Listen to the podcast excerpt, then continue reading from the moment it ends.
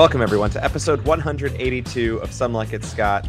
I'm your host, Scott Shelton, and on this week's episode, we have our first superhero movie of 2022, Matt Reeves' take on the Caped Crusader of DC Comics, The Batman. But before we get to that, with me, as always, I have my co host, Scott Harvey. Scott, you're wearing a lot of purple today, uh, which is near and dear to my heart, uh, and, you know, maybe our, our guest's heart as well. Uh, how are you doing? Yeah, well, on that topic, I will say that I didn't. I don't think I told you, Scott or Jay, but I uh, judged Williams's mock trial team last weekend. Actually, their B team. Wow, um, you didn't tell us that. The less said about that, the better. That's all I will say. But um, are they still really as bad? far as as far as why I'm uh, wearing purple today? Yeah, I think I maybe mentioned in our last episode, but I am here in Asheville going to the Southern Conference tournament. Furman miraculously actually won a game, something that they rarely ever do, and this tournament. It seems like um, last night, so they'll be playing again tonight in the semifinals, and who knows, maybe the finals. But I'm not going to get too crazy with my my pipe dreams. But yeah, I'm good. I saw the movie on Thursday, which is not something that I would normally do, but with being away this weekend, I knew I had to get it taken care of, so I went and saw it with all the diehards and people dressed up in Batman. Nobody was dressed up. I'm just saying that, but um, it was uh, it no was full kits. Time. Yeah, no no FKWs were in the house. Yeah, well, how was how was the theater experience? This is something that I'm I'm like focusing more and more on as people come back to theaters and and lose their minds. You know, I had I thought I was going to have a bad theater theater for my viewing on Friday night. What was yours? End up being okay, or was it pretty rowdy? Or it wasn't rowdy at all. Um, it, again, for a Thursday night audience, it felt pretty normal. Like it felt like a pretty normal um, theater crowd for any movie really. So um, I had a few reactions to myself, but uh, you know, nothing that was vocal or anything, and nobody else in the theater did either. I guess is what I'm saying. Um, so it was it was pretty normal. You never would have known, probably just as an outside observer, that it was a Thursday night premiere of this massive movie. But that's probably just you know the Winston Salem market, um, yeah, being what it is as far as movie fans. Although I like to think there are, you know, more than average just because we do have such a great uh, independent theater in town. So. Yes, as AMC has marked the Batman as an artisan film, artisan we can all film, talk about yeah. how this is a a great independent film for mm. for your indie film no to, to enjoy. yeah, well, um, you know, like I said, my theatrical experience was it ended up being good. I had one weird moment in the movie, which I was telling Jay about yesterday, which is honestly just one of the stranger, stranger crowd reactions to a moment in a movie that I've, I've honestly ever witnessed. Um, but I'll talk about that in a second. But overall, the, the worst part about it, though, for sure, was where the was the man to my left who decided to bring multiple dinners uh, to the theater and eat and that was that was a fun time. Could have been worse. I was expecting it to be worse um, based on my initial sitting down and and taking uh, full view of the circumstances around me, but it, it ended up being okay. But Jay, we've you've been lurking in the background. Uh, it wouldn't be a conversation about Batman without our own Countdown series co-host who covered three Batman movies with us on the Nolan Countdown and our resident comic movie movie expert Jay Habib. Welcome back to the podcast. How are you doing? How was your first viewing of the Batman? Hey guys, it's good to be back. Um, long time, not since No Time to Die. Um, and appreciate you calling me an expert, though that feels like maybe a little bit of a stretch. Um, I'm you, you, you get the Easter eggs better than either of us, probably. In our world, yes, you are the expert. Fair enough. Um, yeah, I mean, my first viewing was good. It was fairly muted. Again, I didn't. I kind of expected there be to be more audience like outbursts, but then as the movie went on, I kind of understood why it didn't. Like, there wasn't really not there wasn't that much to like audibly like get hype about is what I will say. Um, and as for my theater experience, my last movie in theaters, my last like big movie experience, uh, not counting like a few empty showings I've done since, was my No Way Home uh, experience, which was just so bad because the uh, two people right next to me were talking the entire time. And when I say entire, I mean like no more than 30 seconds of silence at any point, except for the three minutes after I told them to shut the F up, um, which I've also never done. Anyway, the point is this this was coming off of that, and nothing could possibly be as bad as that.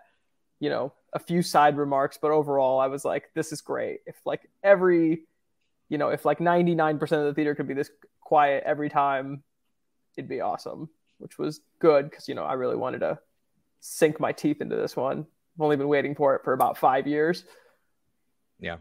Yeah. So now that you've been introduced, I'll say what my weird the- theatrical reaction was. So in the film, mild, mild spoiler, although I don't think it's a, a serious spoiler to be honest. But the scene where Selina and Bruce kiss on like the top of the I don't know warehouse or like abandoned building or whatever the bat signal is on.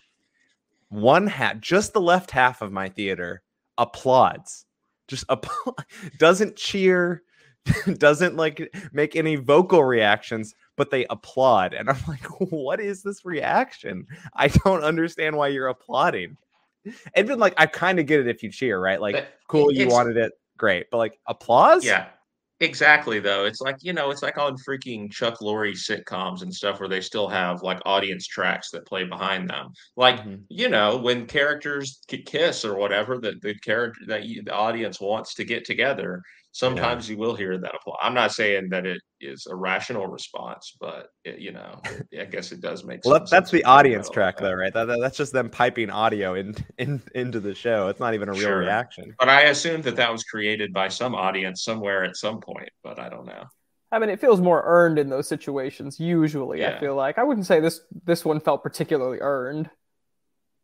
Yeah, to me. For that to be the one moment where you applauded, does Right, yeah, odd I for mean- sure, yeah. yeah, yeah. The other one was, of course, when the DC Comics logo or whatever pops at the beginning, and some pe- some people cheer and Not other something people. that would get me a- another applaud, guy, yeah. the guy in the row in front of me screams, "Marvel's better," and I'm like, "Why? Why, why are you here? like, if this is going to be your reaction."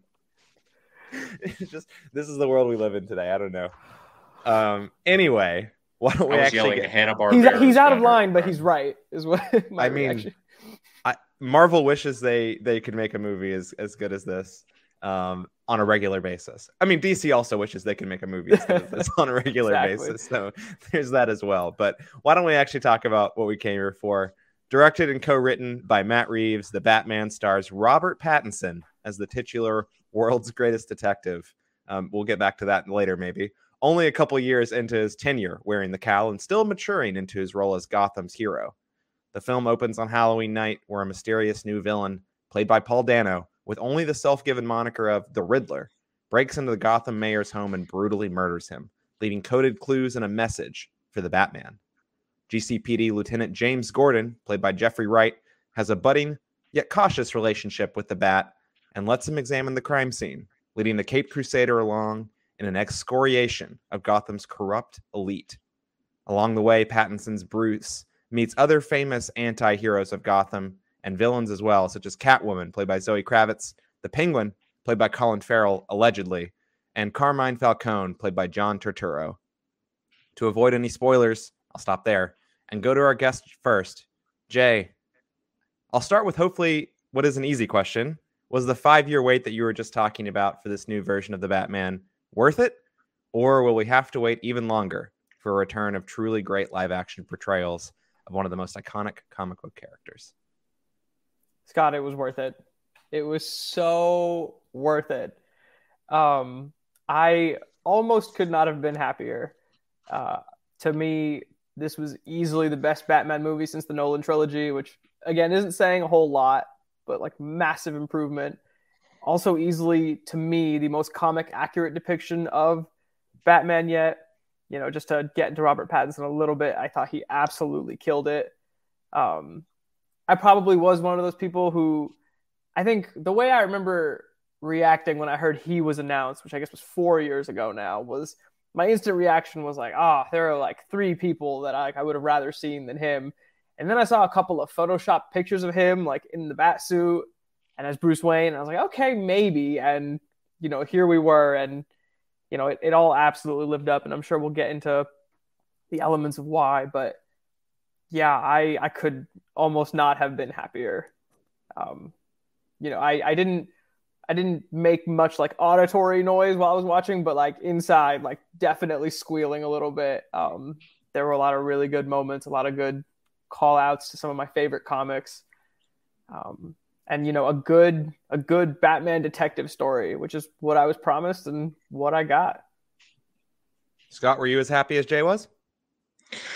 Yeah, I was, but I, you know, I came into the movie with sort of a different perspective than Jay. You know, Jay talking about the five year wait or whatever. I would have been fine if we'd never had another Batman movie again. To be honest with you, again, when you do something like what Christopher Nolan did with the character, and obviously we talked about all those movies during our Nolan series a couple years ago, um, especially you know the Dark Knight. It's like eh, there there is a part of me that's like, can you can you really do anything better than this? Can you like, is there even a point in trying to you know continue on with Batman films when it feels like the definitive Batman film number one in the in terms of the Dark Knight and trilogy series in terms of all the Nolan films has already been made. Um, and and like it's not like people have forgotten about the Dark Knight, right, or the Nolan films. It's not like they have like dissipated in the time since they have come out. Like it it is still as you know revered in our culture today. All those films are well to differing extents, but especially the Dark Knight again um, are, are, still revered to this day as you know it was when it came out. So, you know, I I wasn't familiar with any of Matt Reeves's past work. Um, I mean, I'm familiar with him obviously, but I haven't seen any of the Planet of the Apes films that he directed or Cloverfield or any of that. Um, so. I, you know, didn't really know what to make of him as director, except knowing, you know, that he, those Planet of the Apes films are pretty well regarded. But um, but yeah, so I didn't really know what to make of that. But then, you know, Robert Pattinson gets cast, right? It's interesting casting. You know, they didn't just play it safe and put like, you know, I don't, I can't really comment on Ben Affleck as Batman too much because I've only seen like Justice League. Like I didn't, I've never seen BVS still. So um, I, I, you know, I haven't seen like his, you know, big movie, I guess, as Batman. But um, it just feels like kind of a safe choice, right? Like they just put like a movie star in there um, and just kind of plugged him into the role of, of Bruce Wayne Batman. And I'm not saying he didn't do a fine job, um, but uh, Robert Pattinson is obviously more interesting casting. I mean, he was a movie star at one point many years ago, but when he was doing the Twilight films, but obviously has strayed pretty far from that in recent years and done a lot of independent films. I mean, working with people like David Cronenberg um, and uh, you know a lot of auteurs. Um, the Safdie brothers, obviously, he maybe his most iconic role prior to this was in, in Good Time, the Safdie brothers film. So, um, you know, he's really distanced himself from that. Um, that movie well, throwing star, shade at Tenet. His most iconic role is Good Time, sure. and not as Neil. I think it. I, I still think it is, but yes. Anyway, um, he, he was intended. That's true. Um, and now you know he he is truly getting his chance to flex his movie star muscles again here in this role as Batman to some extent. Uh, but also this you know version of the character is almost like he's channeling Edward Cullen again, right? From all the way back in the uh, the Twilight days. He's very moody. I mean, it doesn't take long into the movie before we start hearing this uh, Nirvana cover that plays a couple times during the the movie on the soundtrack. And there's this you know ominous voiceover that basically sounds like it's out of an old film noir movie. Um, you know, some hard boiled like Humphrey Bogart, Sam Spade type thing. Um, and you know that this is going to be something different. And I was definitely on board for what it ended up you know most of the places that it ended up going you know when the when the initial reactions came out there were a lot of people that were like oh this is Fincherian, this is, you know, Seven and Zodiac or whatever. And I'm always very skeptical of something like, you know, comments like that when they're applied to like a comic book movie, right? Like it's like it's like people coming out and talking about freaking, I don't know, free guy or something and being like, this is Lynchian. Um, it's just it's stuff like that. I'm like, okay, are we sure about this? Are we really sure did, about this? Um, sorry, did, um did someone actually call Free Guy Lynch? No, no, no, no. Okay, I, okay, okay. But Lynchian is an example of one that people overuse way too yeah, much when yeah. talking about it. like that. I, Free Guy was just the movie that came to my mind, but I, I doubt anyone said it. Maybe about like Eternals or something like that that was dropped. But anyway, yeah, um, you know, we're talking about true like classics and masterpieces in my mind when he mentioned Seven and Zodiac, like two of my favorite films. So I was a little skeptical, but also just like, oh, this means it's going to be something different. And it was, right? It's the world's greatest detective. Um, it's it's the most, you know, crime thrillery of the Batman films, which is which is weird to say because The Dark Knight, I mean, what it did so well, I think, was that it was more of a Michael Mann style, like one v one, um, you know, battle between good and evil, um, and less of a superhero movie. Um, but I think this movie does that in an even, maybe even in a more advanced way. Again, with such making it such a um, hard detective story, really, and you know, a large part of the what's driving the plot is Bruce is, Batman and Gordon going around trying to solve these clues and riddles and everything that the Riddler has left around Gotham. And also, I think the other thing which is different is there's no origin story or anything really. Uh, now, I mean, we do go into the past, obviously, with where the story goes, but we don't have to watch Batman's parents die for the 20th time. Um, we don't have to, um, you know, again, just see all of the like backstory stuff that we know, right? And again, I think that's that's the thing. Like he doesn't try to do what the Nolan films has already done, right? Because again, Batman Begins to me, like you are not going to do the Batman origin story better than they did it in that movie. So you shouldn't even try. And they don't. This is, you know, year two um, is where they pick up basically with with the character here. Um, so he already knows Gordon. Like we don't have to see them met meet. Um, you know, the bat signals established, all that jazz. Um, and yeah, the, just the atmosphere of the movie is really great. That's the part that does feel like Seven to me, in particular. Like the, I mean, just the griminess. Like it's always raining. It's always just like yuck um, outside. Like that is that is totally how you feel when you're watching Seven, and it just it like gives you that pit in your stomach that like I think Matt Reeves probably wants you to have because you know it's dark, right? The what the Riddler's doing is sick, right? This is not Jim Carrey um, you know, twirling his hat or whatever he he was doing in Batman Forever. Like this is a serious, um, serious villain committing serious crimes. Again, more more like a serial killer than like you know a supervillain with. Not even like he is a serial killer. I mean, yeah. Um, but yeah, so that stuff is really cool. Um, I think the casting is just so on point in this movie. Like, I think everybody, with the exception of Andy Serkis, probably, but that's more I think about the the screenplay, maybe. But um, it has a chance to be like the best person who has played their particular role. That includes Robert Pattinson as Batman slash Bruce. That includes Jeffrey Wright as Commissioner Gordon. That includes Zoe Kravitz as Catwoman. Um, I think everybody was just perfectly chosen for their uh, respective roles. So I think in that regard, the movie really knocked it out of the park. Um, it's thrilling when there is action. It's very, it's there's artistry to it, right? It's not again. It's I feel like with the Marvel movies and stuff we've talked about recently, I just there's there's a, been a lack of artistry and vision in the way that the action scenes have you know been stylized and everything. Not not the case here especially this one car chase is super immersive and shot in a very creative way. Um, that is like matt reeves is is trying to like put his stamp on the movie um, which i appreciate. It's nice to watch a superhero movie where the director doesn't feel so anonymous i guess is what i'm saying. Michael giacchino does a fantastic job um, with uh, with the score probably one of the the highlights of his career, which is saying a lot because he's done a lot of, you know, music for a lot of big, you know, blockbuster movies.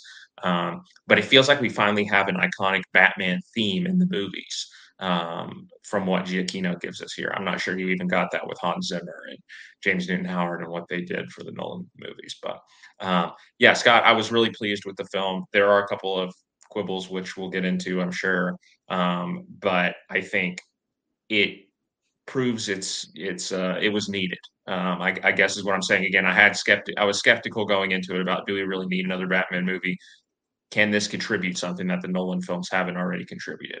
And I think it absolutely does. And wisely, you know, Matt Reeves doesn't try to replicate what Nolan did. He he makes this his own thing, which is the way to go. Yeah, I think I think that point that you sort of wrapped up with there and that you'd mentioned earlier on is is one that really sticks out to me. Is that if you are going to I mean, look, we're always going to have another Batman movie. That's just the, the truth of it. But if you're gonna if you're gonna be making a new Batman movie, do something interesting, right? Like, do something interesting, do something different. As much as the Nolan movies were dramas, like they were action dramas, right? Like there was this there was dramatic tension between, you know, Christian Bale's Batman and the villains he was facing. They weren't so much thrillers. and then you take the source material, maybe even taking more source material than well, I don't want to say that because there's there's so many different takes on Batman in the comics, but taking a different lens to look to look at the source material through with this sort of more hard-boiled thriller type uh, superhero film, it adds a lot of flavor that I think didn't exist in the Nolan trilogy. It's adding a flavor that I'd say maybe Zack Snyder was trying to get in parts of his his Batman movies, but I don't think he quite captured well enough. Um, and then I think the original, you know, Batman trilogy of films, and I haven't seen the Adam West one, but the trilogy, I mean, that they're just doing for something different. I think uh, it's just a different, a different era with different sensibilities. That's true. Yeah, it's a fair point. Four movies. Um, yeah. So uh, overall, I, I think that this does add something, and that's I think that's what I was most satisfied with, and and the most impressed part of it, or most impressing part of it for me was the fact that Matt Reeves was able to craft a narrative and a character that really could comfortably operate on both sides of the action detective sort of fence, which I think that most successful other adaptations have chosen one or the other.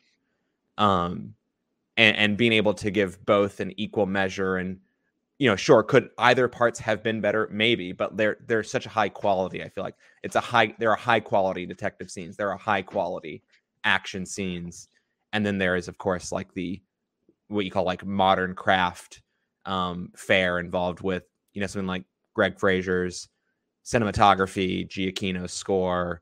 Uh, I think it's all really excellently done. Can talk about more about the cast in, in, a, in a little bit. I'll, I'll save that, but yeah, Pattinson you mentioned that he's almost going back, almost going backwards. At one in the sense of being a movie star in terms of going back to his Twilight days, but I, again, sort of the characterization. It, it feels like he's taking that Edward Cullen character. You know, granted, it's been forever since I've seen the original Twilight movie, and I haven't seen any of the other ones, but it's just so over the top and and campy, brooding. I, I feel like he's evolved that, like he's matured that in a way, and and I'm not saying that he was bad in those movies. It may have just been what it was called for in those films.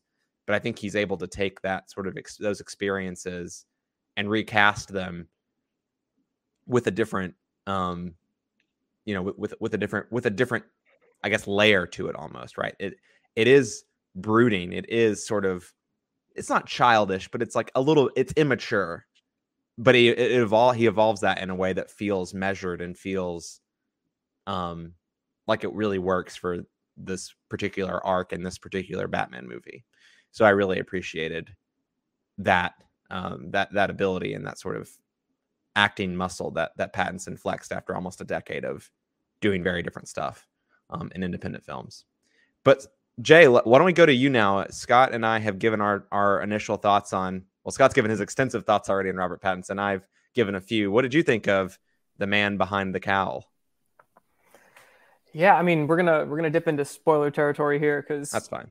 I'm gonna you know need to point to some things, but uh, just to kick off with what I said earlier, like most comic accurate Batman to me, like obviously, I think like you said, there are there is so much source material. You could point to some of the ones we've seen, some of the portrayals we've seen before, and been like, this was more accurate in this way or that way. But to me, and like kind of what I picture, um, this felt, I guess, most true to the source material that I regard the highest. Yeah. Um, you know, we, we can talk about whether or not the the actual riddles themselves and like the puzzle and the twists were laid out in a way that was like, you know, the most interesting or most involving or whatnot, but kind of the way he went about it. I mean, just being the smartest guy in the room, you know, and just being like the world's greatest detective when it comes to everything except the Spanish language, like spot on. And there was like a an element of like humanity that I've talked about the other portrayals of Batman lacking. And I'm not saying that this one like brought it from the beginning, but at the very end, like again, now we're going like full blown spoiler, right? We're like, you know, he's carrying first he's like leading the group of people out with the flare, and then uh the person he like carries out on like the well, Jay, that's not a spoiler. Garden. That was in the trailer. I know you're really upset about that. But then the scene where he's carrying the person out um, on the roof of the garden and she he kind of like lays her into the stretcher. I think it was her, the person into the stretcher. Um, and the person kind of grabs onto him and he kind of like you know gives them this like reassuring look of like you know i'm here i'm looking out for you i'm with you you know little pieces like that i feel like are a side to batman that we haven't really seen uh too well in the movies. You know some of my favorite batman moments don't actually involve him like solving crime or taking down a bad guy. There are moments where like he showcases his humanity and you get the sense that he's like in large ways like still just like a hurt child you know, and even early on when he's examining the crime scene and he realizes, you know, it's a kid who found the bo- the mayor's body, like the mayor's kid, and you know, just kind of like stares at him for a little bit. Like you, you know, you get that sense, and you're like getting that origin story piece of it. Of you know, like, you know, he's obviously seeing himself in a way. A hundred percent. I thought that was like one of the best parts of the origin story that this film tells. It's like it's not rewinding 20 years or 15 years or whatever the number is. Instead, it's showing you like almost a, a proxy origin story of this. This is what, you know, Bruce went through. I mean, worse, I guess, because both of his parents died, right? But this is what Bruce went through, and he's seeing that and that sort of awkwardly long stare that he has at the kid, both in the, in at the crime scene and then again at, at the mayor's funeral. I thought is a way to reference that origin story in a more clever way than showing I don't know, Martha's pearl scattered across the street. Totally. Totally. And and I think, you know, that that's a credit to both like Matt Reeves and his understanding of the character and the way he wrote it, but then also Robert Pattinson like being able to convey that um, so effectively to me. And so yeah, I mean, I think, you know, both the way he operates like solo and then just to dip a little bit into the supporting cast, the way he uh, interacts with Gordon I like I just really enjoyed it. Like I think I think it was Scott Harvey who described it as like buddy cop energy uh, in his mm-hmm. Letterboxd review, and I was like completely here for it. And again, very much reminded me of you know some of my favorite Batman stories. Like I really just felt like you know you had taken key pieces from like my three or four favorite books and just thrown them up on a screen, and it was amazing. Yeah, um, Scott, anything you want to add about about Robert Pattinson that you hadn't already said? Well, yeah, I mean, I think just as far as the character goes, like you really do get to see him in the world more than I feel like we've seen Batman Batman before. It's almost like a Spider-Man type, like he's connecting with the people of the city. Whereas, like I feel like in the other movies, it is he appears out of the shadows, he you know does good, and then he he disappears back into the shadows or whatever. He's not really like necessarily part of the whole like community in a way. Um, but I think you really get the sense of that in this movie, I mean, yes, all the stuff that happens at the Gotham Garden at the end, like even just him like going into the nightclub um, where the Penguin is, and you know, just walking around with all the people there, and um, you know, and going around from crime scene to crime scene. Um, Real know, man of the with, people. With, Gordon and uh, and the police and the police. You know, he's just he's out there in the world. I guess is my point. He's not hiding necessarily, um, which feels a little different. And the other thing, which I think is a little different too, and you know, again, maybe um, I'm not as familiar with the comics, so but I've always kind of thought as of Bruce Wayne the, and Batman, the tension being like Bruce Wayne doesn't really know how to ca- carry on this legacy of his parents as like these big people in Gotham and philanthropers and all, all this. Um, and that's like the real struggle he's facing. I don't think you really got that with Christian Bale because Christian Bale like is so good at portraying like the magnanimous, like sophisticated. He, he, he totally yeah. is like um, he totally does like he is able to carry on his the Wayne legacy really, and he's like almost channeling some of his American Psycho like charisma and stuff in those movies. But um, here, obviously, Robert Pattinson like much different treatment and I appreciate that. And yeah, I mean, he he's you know you, you definitely do get the sense that he's an outcast, right? He doesn't really know how to handle the spotlight and the legacy of the Wayne name, um, which is he is carrying with him. Um, and I think that that's generally very effective. There are a couple of odd moments, like when he puts the sunglasses on, that like that almost was like a Twilight level camp moment in a way when he just like puts on the the sunglasses inside Wayne Manor. Um, it, it is some like weird reference to like he only like he sleeps during the day and he only goes out at night. I think I mean I think that's what they're that's what mm-hmm. they're going for there.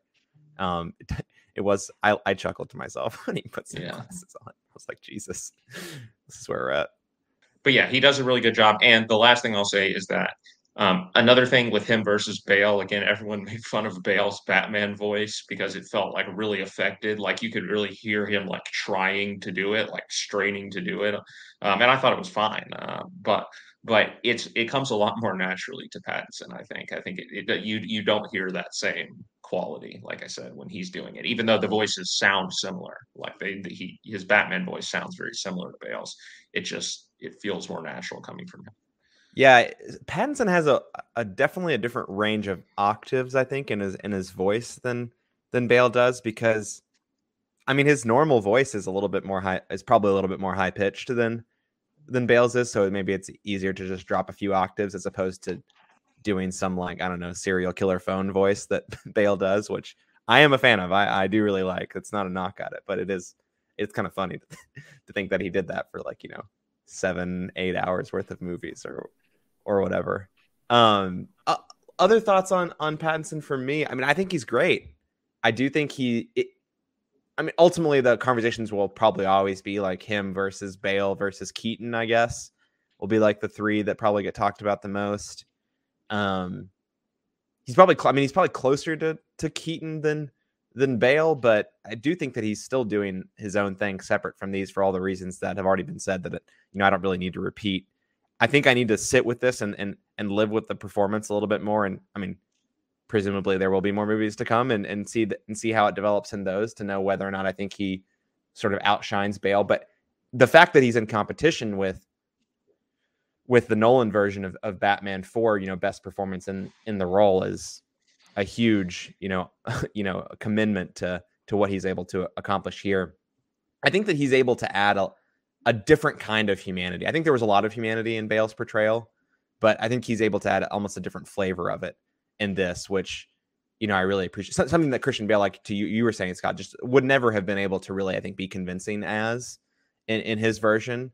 Um, there's not a the the immature. There are, I think, sparks of immaturity in in you know things like Batman Begins and, and the Dark Knight and and even Rises, but overall it feels like it's a more matured, grown up performance than what is being offered here. And I, I just think that Pattinson is able to walk that line effortlessly in the film, which which was really satisfying. He has a lot of chemistry with almost everyone else in the cast um, on the screen, whether it's Gordon, whether it's um, you know Selina, even even the Penguin. I think he just has a great rapport is not the right word, but he he really nails the interactions and and the way he interacts with those people extremely well. Jay, did you want to say something else? Oh, this was just going back to the voice bit where I actually yeah, had moments where I, I, if you'd like just play to like the audio for me, I don't think I would have been able to tell you whether that was yeah. Bale or Pattinson. Um, I definitely felt that like four or five times. The one word that like really stuck out to me was the way he said psychopath at the Arkham scene. Mm-hmm. Um, again, just like weirdly specific, but like, yeah, I mean the. And- I mean, and, to I your mean, point, like the voice was good, um, reminiscent of Bale's, and it, to some points, like I found it like indistinguishable, but still good, and perhaps like coming to him easier. That was all.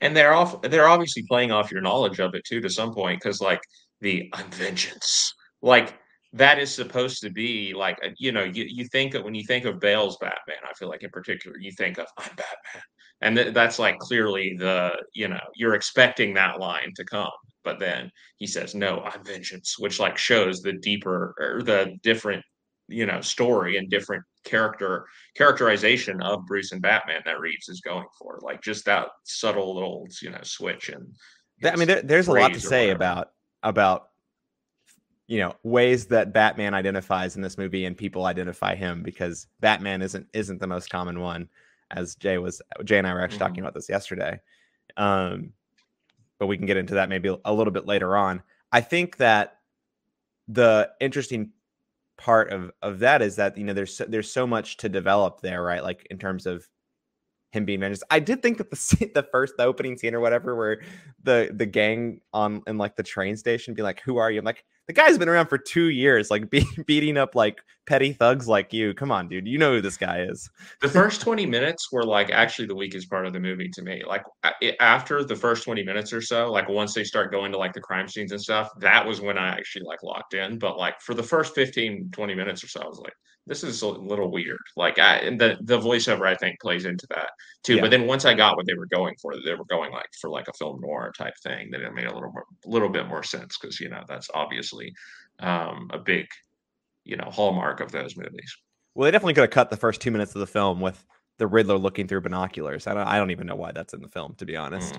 Mm. Um, but yeah, I, I, don't disagree with the from the Batman perspective. I was getting a little worried about the VO, um, as I am a noted voiceover critic in live action movies. But it, it ended up, I thought it was fine.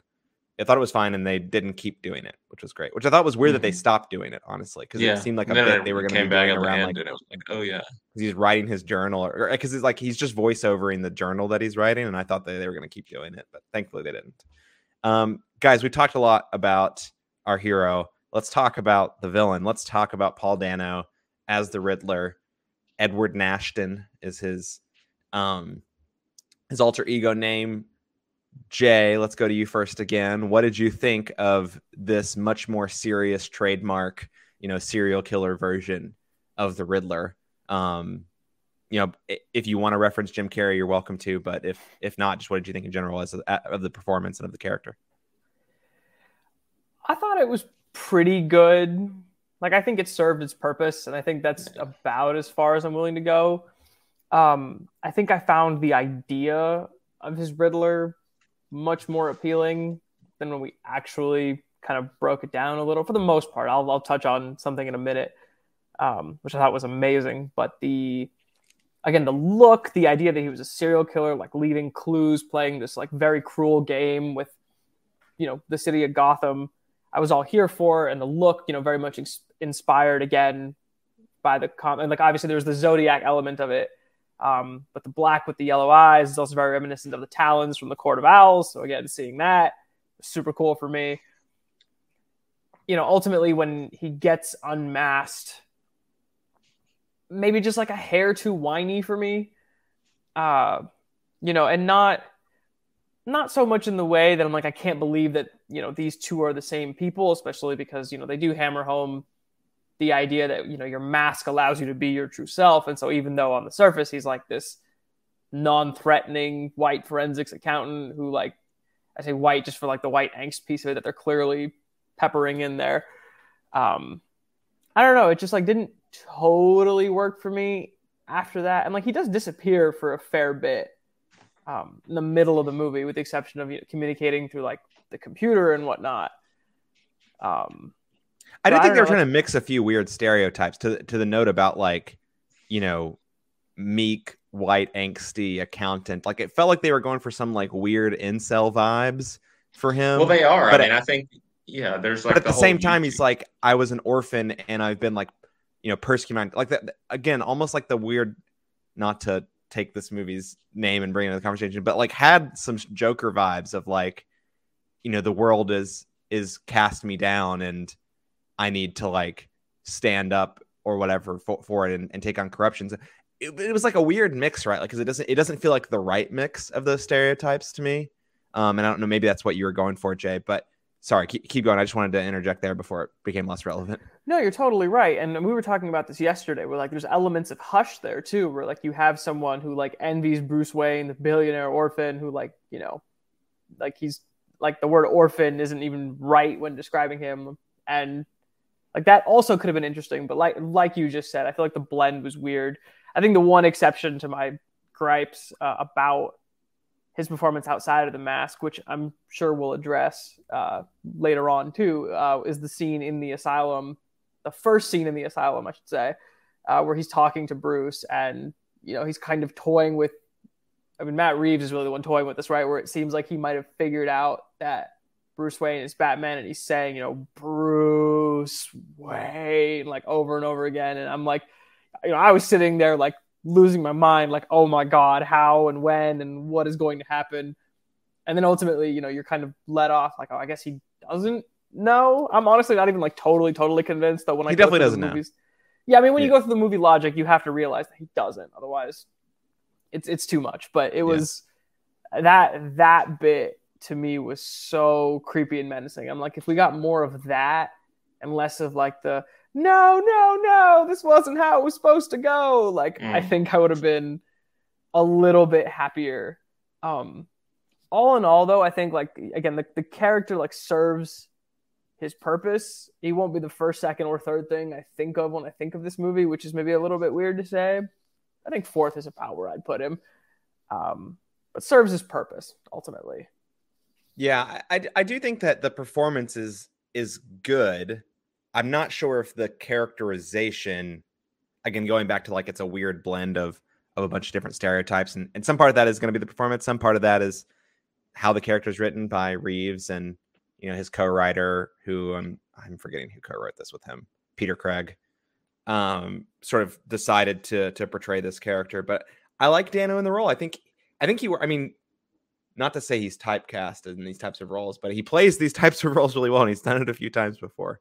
Um, and, I think that he he does play it really well, um, to the extent that it's possible. But yeah, I agree that I think character wise, you know, of the major characters, which I'm not I'm not counting Alfred because he does Alfred does have a pretty small role in this movie. I think he's probably the least compelling um, uh, of the characters in, in the film. Scott, do you do you agree with that? Do you think do you think a little bit more highly of him? Yeah, I mean, I see some people that are just like freaking out about this performance. Like, this is incredible. This is the best performance in the movie by far. No, I, I'm not. I'm not kidding. I've. I can't believe that you'd say that, Scott. I can't believe that you believe that. Yeah, I definitely don't. Um, I mean, he is good for sure. Uh, sure, yeah. Yeah, I like this portrayal of the the Riddler, and I mean, Paul Dano also like I just rewatched this week. It, it, was not on purpose, but I rewatched There Will Be Blood this week, and like that is an actually a performance that people should freak out about from Paul Dano. This it feels like it does, and I agree. I, I, I definitely agree with Jay, especially once the mask comes off. It feels like it turns into a little bit of your standard like. Oh, he's cackling and yelling, and oh, isn't this so creepy and weird? You know, type villain or whatever. And it's the same people was, who lost their mind about Joker. I guarantee. Yeah, I guarantee yeah. it's the same people. I was more intrigued when he was in the mask and doing the, you know, serial killer type stuff. And I think that that last scene between him and Bruce and Ark or him and Batman and Arkham, like they're you know, when they actually have their one on one, doesn't really hold a candle to me to like the interrogation scenes from The Dark Knight um, between um, him and the Joker. I mean, the this performance doesn't come close to Heath Ledger's Joker, and I hope that there's no one out there that is suggesting that it is. But um, but yeah, as far as Joker, like I also got Joker vibes from like where the story goes in the third act. And I'm not like it does it better in my opinion. I'm not saying it's like something super hard hitting or anything.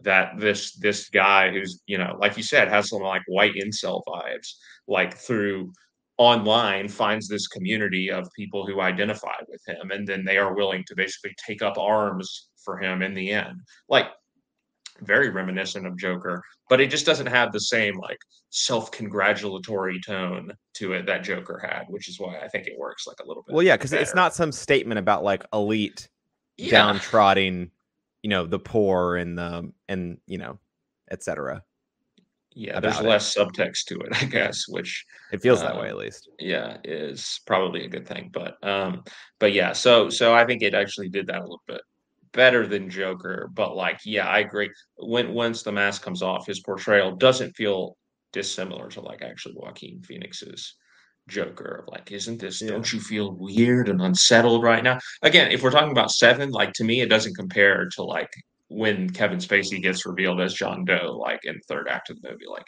he's doing something a lot more subtle and calculated to me. Totally. Yeah, I mean, I mean, for me, if it's one of those things where there's all these references to other comic villains for sure. I think you know if we're sticking with the Fincher feel, like it does. I think his appearance does remind you a lot of the Zodiac Killer. You know, especially when you think about the scene in Napa where, um, you know the Zodiac killer approaches the the couple sort of having a picnic mm-hmm. or whatever. I think I think that that the look in that scene is reminiscent of what you see from from Paul Dano's um, Riddler costume in this, and I, and I and but yeah, there's just there, there's nothing behind it, or there's not a similarly menacing, almost intimidating appearance behind that, which I think, I mean, it is intentional, right? They could have cast someone that would have been that way in the role. Um, I just don't know if the majority of what happens after the mask comes up, after he's captured, is as effective as you know other instances. You're talking about seven. You're talking about, I mean, even Zodiac, right? Like as they try to track down who the Zodiac killer is. I mean that that is more menacing than than what Paul Dano's character. the scene where they they talk to Arthur Leigh Allen at his Yeah. factory before they even like know that like before they even really think seriously think it's him. Like, yeah, that scene is creepy as hell yeah. compared to the Paul Dano scene. I feel Yeah, like at the sure. end of this movie. Other people to talk about. Um, let's go to Zoe Kravitz first. I was gonna maybe go to John Turturro, but let's go to Zoe Kravitz first. Scott, you're a noted um, fan of Zoe Kravitz from a bunch of other things. Scott has leaned into the to the camera now with the mention of her. Uh, are you just as impressed as you've always been with her Catwoman? It, sa- it sounded like you were from from earlier on. Tell us a little bit more. Totally, yeah. I mean, I've gotten to be a fan of hers after watching High Fidelity. The you know, may it rest in peace, and hopefully come back someday, but probably not. Um, but that show was done very dirty by Hulu. I just have to say, but she was phenomenal in that. And then I became a fan of hers from that. And then already, of course, this year she's already started one of my favorite movies from this year, Kimi, um, the Steven Soderbergh movie. Um, so I was very excited to see her in this role. And yeah, I think she's great. I mean, look, I think uh, Anne Hathaway was great as Catwoman in uh, in The Dark Knight Rises. We talked Facts. about that when we reviewed that movie. Um, I think I think she was really strong in the role. Um, but I don't know. Zoe Kravitz has the look that I expect from a Catwoman. I think I don't know. She's just more. She has like that sleek sexiness that like you want from a cat Catwoman. Where she, I think Anne Hathaway gives you something a little bit different. Um, it Oh, is I think, I think Anne I guess is Hathaway what is I'm trying to say. yeah. as Catwoman. I don't know what you're talking about. Dude, well, yeah, no, no, but I'm saying it is cat-like, is what I'm saying. Yeah, yeah. More so than what I got from Anne Hathaway, I guess. But also, I just like what they do with her and um, Bruce and uh, slash Batman. Like, I think, you know, I, I wrote about this in Letterboxd, but like the Telltale games that they made uh, for Batman, like, Yeah. there's actually a lot of this. That is the Batman piece of media that feels the most similar to like what this is and this even down to some of the story beats again they're very much in that the, the story in those games definitely goes into like thomas wayne's background and like his connection to falcone and all the like the criminal underground of gotham uh, in the same places that these movies go but also the the bruce and catwoman relationship in those games feels pretty similar to like what they're doing here where they're like both strays basically again and um, they're just kind of drawn to each other because of because of that because they're both sort of um, outcasts in their own way. Um, now the reveal of what's going on with catwoman and like the um, you know that she's falcone's daughter eh uh, fine you know again it feels like pretty familiar uh, beat of like what is this person's connection? Oh well they're related. Again we've seen this in a lot of franchises. Um but it wasn't it wasn't bad or anything. It didn't like spoil the character. And i yeah again i just think the she has very good chemistry with robert pattinson which is funny because i just watched twilight again where um he and kristen stewart have no chemistry whatsoever like zero chemistry. Um and, but it's not that's not true here. I think that um, they play off each other really well. You know there's uh, some of the good sort of like antagonistic stuff that you want from like a um, bruce and selina relationship like early on at least. Um, and yeah she's just cool. She's very effortlessly cool in this role um, which is i think something that catwoman should be. So i think she was great and you know obviously she sort of rides off into the sunset at the end of this but that's kind of also what happens in the telltale games and then that you know they come back together so i'm I'm hoping that that will be the case. I kind of feel like it will be the case. I don't think this will be the last that we see of her in this role because I think people are really gonna or, or have really enjoyed her in the role and are you know gonna you know want to see her back in the future movies. Yeah, I, I do think that most of the Batman games in the last decade plus, you know, ever since Arkham Asylum, have really been the best forms of Batman media in terms of close closest to the comics. One because there's just so much more time you can spend with a video game, so there's you're able to get everything in, but also um like just tell more affecting stories. I think Arkham City and Arkham Knight in particular um are probably also in the conversation with like most similar pieces of media because the Arkham games are just bigger, and so I think it's you're always going to feel a little bit more disconnected to a movie, which is a contained you know piece of space and time um, compared to like a 40 hour plus game or whatever. But they also have compelling, you know, time sensitive stories where you're and developing relationships, which I think is true. But yeah, the Telltale games, I still haven't played the second season, but uh, that first season was was really good. Really enjoyed Second that. season's good too. Yeah, I Enemy Within is that what it's called? Mhm. Um, Yeah, and and you know, again, the de- the detective work is very much like an element of this because the way that Telltale does their games, it's like they're not action based, right? So they rely more Yeah. on the story and the choices and everything Yeah. that you make. So it naturally, because of that, is focused more on Batman as a detective, which so is this movie. yeah, and the Arkham games do do a good job pulling that in as well. But obviously, they are still very much action games as well with their combat mechanics. Jay, thoughts on Zoe Kravitz? I had like six things I wanted to respond to in there. Um, first off, let's just, I'm not going to hear any Anne Hathaway slander. Like, how dare you? I was not. I Um, did not mean to slander her. I can't any believe you said not Anne I started Hathaway off was a horrible Catwoman. Catwoman. How Scott, I started off literally you. by saying she was great. Mhm. I just I just want that out there. No, Zoe Kravitz was also phenomenal in this role. Very different. I think you touched on the story elements really well, so I won't rehash that. But I think also just a very stellar performance, and I like. I will say I like their uh, Batman and Catwoman's relationship more in this than I do the Dark Knight Rises. Um, in large part to the way Zoe Kravitz plays the character, and in large part to to the way it's written. Um, I yeah, I mean, I, I guess I hope we see her again. Like I, I'm sure you could write, you know, compelling stories without her. Maybe leave her out for the second, come back for the third. I mean, who knows? Um, this is also me just Bring her back. to jump like way ahead. You know, thinking there's no way the third movie ends with him alive or having a happy ending. I mean, maybe they will. Who you know, you never know. Based on what? Batman doesn't get a happy ending, like ever, like really, and Did certainly, it Dark Knight Rises? Yeah, and like that was the one time they did it, and I feel like people still complain about it to this day. Like I think I'm the only person that's like, it's fine that he like you know got six miles away from the city in 30 seconds because he deserved the happy ending, and everyone else is like, how did he do that? Like, I think it's very fashionable to hate on Dark Knight Rises these days, which is disappointing. Unfortunate, unfortunately. yeah. unfortunately, but I, I mean, we'll see. Again, like you know, maybe they'll they'll change it up, but I would be happy if she came back. Um, give us some more of that relationship.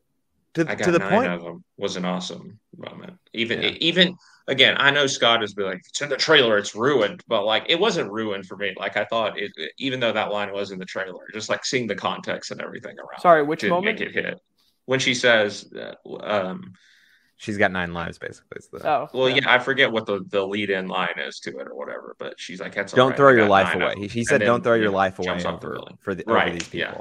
People." Uh huh. And Yeah. she's like, it's okay, baby, I've got nine of them or whatever. And jumps Yeah. off. No, it's the a great line, Scott, but it would have been better if I hadn't heard it before. It's all I'm gonna- look. Trailers Don't are horrible, watch guys. trailers. When you're in a movie theater and the trailer comes on, just plug your ears and start singing to yourself. That's what some guy did. No, I know, Scott I- I definitely told time. Jay I know, no, that, that, I think I what I'm texted you guys about it, right? I texted did, you you did. Yeah, yeah, yeah. That's what I'm What was that before? What movie? I don't even remember what movie it was before. Um, Uncharted. No, it wasn't. It wasn't before Uncharted. Um, oh, anyway, I don't even want to. Let's not. We're talking about a good movie, right? Let's not, let's not go there. Um, what was I going to say? Oh, the the point about Falcone because I want to go to Falcone in a second, and um, Catwoman's, you know, familial relationship with her. I actually, I actually thought that really worked in this movie. I'm gonna, I'm gonna be honest. I think that that was actually a really good thing because I think it was another way to sort of twist and tie Bruce and Selina together in their stories. And so I actually thought that was a really effective way to do that. Is it like over is it an overused trope maybe or a convenient trope? Maybe, but I I think that they kind of earned it in this movie. Like she's working in this nightclub, she has these relationships with these people and you and you un, and you understand it's part of her motivation. It's part of what she's doing it for. Which yeah, maybe maybe it is convenient and, and maybe a cheap one to turn to, but I do think that they made the most of it in this film and was an effective way to again tie the stories of all these disparate characters together in a way it didn't feel as cheap as maybe it feels in other movies. I don't know if yeah. I, I, again, that's why it didn't bother me as much. Like it can be lazily used, but um, sure. I definitely, I definitely get what you're saying. The connection there. um, is that's one of the connections between her and Bruce, and then just like that they're both wanting vengeance, basically. Yeah. Okay, yeah. Why don't we just yeah? Why don't we just bundle everyone else together? You know, four other significant members of the cast, if you will. Jay, feel free to talk about who you'd like to now. I will talk about um, allegedly Colin Farrell. I think I'm just going to refer to him as that for the rest of uh, our Batman conversations because, as Scott Shelton points out, he just cannot believe that this is Colin Farrell in the me role. either, yeah. I mean, Pe- Pedro Pascal got a lot of shade for you know wearing the Mando mask. All episodes, like, does he? Should he even be nominated for awards? Because you don't. It doesn't have to be him under there. There's no way you can prove that he's actually performing the role. That's why they have him like take off the mask or whatever in like one episode per season to prove that it's him. Um, I kind of feel that way about Colin Farrell. Like you can't, can, you can't, like Scott. Scott was saying this to me as well. Um, you can stare all day at the penguin, and you, you will not be able to convince me that you know it's Colin Farrell under there. to each his own. I mean, I thought he was phenomenal. Um, like honestly, exactly. I mean, in terms of like a grittier penguin, because you know you could have a bit of a more like a Zany. Zane, like socialite type, like you got in the animated series, where you know he's uh, like you know the Iceberg Lounge, which is not only like a giant iceberg themed lounge, but you know he's a bit more just like snooty and rich and less like you know in the mud, grimy. But like for what I imagine for this type of movie, you know, I mean, they again, it's one of those things that you know that you saw it in the trailer. You know, when he goes like "Take it easy, sweetheart" and whatever, and like it, I was like, okay, like this might work, and then Yeah, he's a happened in New York movie. gangster. it worked it worked so well for me. I mean, I love the way he like, you know, refers to Batman as vengeance or Mr. Vengeance, you know, when he's shooting after him, like, vengeance, you think you can take my money? Like oh Yeah, like, Scott. Scott, what do you what do you think? I've seen some people saying that this is what Jared Leto wished he had been in House of Gucci. This role that Colin I Farrell's that thought actually did cross my mind when he really sinks his teeth into the you know sort of New New York Italian. just such different accent. tones to the movies, though. I feel like Yeah, look, I think it's I think it's sort of like a it look it's it's a it's a cheap thing to say on Twitter probably to get to get Mhm. likes and stuff, but five thousand likes. Yeah, it's kind of funny. I mean, it is kind of funny. Like, I mean, I don't know. I, I I don't I did not think for a minute about House of Gucci versus the Batman when I was watching this fair film. enough. Um, but yeah, look, sure, yeah, I'm sure Jared Leto would like to have been in a in in in this movie and done something cool. Instead of the ones that he was in. Yeah, Well, instead of Morbius in a, in a few weeks. I- hey, I'm holding out hope for Morbius. Uh, I'm hoping it's as good as Venom Let There Be Carnage was. God, I'm about to mute That you. was fun. I'm about to meet wow, you. Let's move I, on. that I did not. This took a turn. I'm very surprised to hear that. Jay, please continue what you were saying. I'm just gonna wrap up with sake. Colin Farrell. Yeah, I mean he, and then the scene, you know, where he uh, is being interrogated by Batman and Gordon again, just like to me, like perfectly done. Like you know, the, all the crap he gives them for not knowing, uh, you know, the Spanish again, the L versus the La. Like, am I the only one that knows? Like that was the moment where I laughed out loud. I'm like, this, Are you guys this just gonna leave me here? Well, yeah, and then and then yeah, he's like, "You guys yeah. gotta leave me here," and he tries to like walk away, and he's waddling like a penguin because Uh-huh. his feet that's are his tied up. waddle scene. It was funny. Like I Yeah. was, I was absolutely here for it. Um, you know, when when his spin-off series was announced, I was that was one of those things. I was like, okay, you're really gonna milk this franchise, aren't you? But after seeing this movie, I'm like, oh, please bring it on. Like I will watch an HBO Max series starring him as the Penguin. Yeah, I do think the penguin is is really good in this movie. Uh, for for me, uh, the I'm just like not into the uh, which which Batman movie is he in in the 90s? I forget the name of it. It's Batman is that Returns. is that Batman Returns? Okay. You're better off Not- not, remembering. Danny DeVito, yeah. I just yeah, I, look, Danny DeVito makes sense as this as like a comic book authentic version of this character, and I would probably say that that version of the Penguin is much truer to the comics, at least in my understanding of the Penguin in the comics.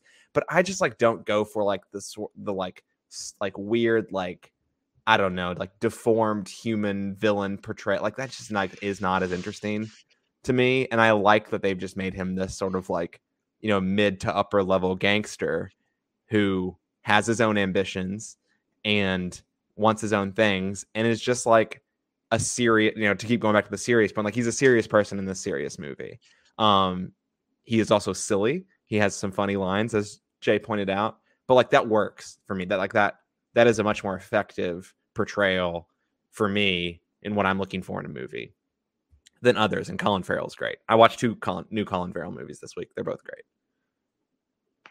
Facts. After Yang being the other one. Yeah. Scott, any thoughts Which about is on Showtime. Go watch it.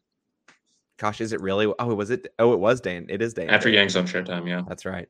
All right. Any thoughts on Penguin, or do you want to swivel to another? To, to I know you want to talk about Jeffrey Wright, so Yeah. you can just go directly there if you want to. I mean, let's be honest here. Has any actor had like a better last 365 days than Jeffrey Wright? You talk about this movie, you talk about No Time to Die, where he is just always a delight coming in as Felix Leiter, um, just having a ball. And you talk about his Oscar worthy, you know, ro- performance in the French Dispatch for me, at least, like a, you know, worthy of at least a nomination.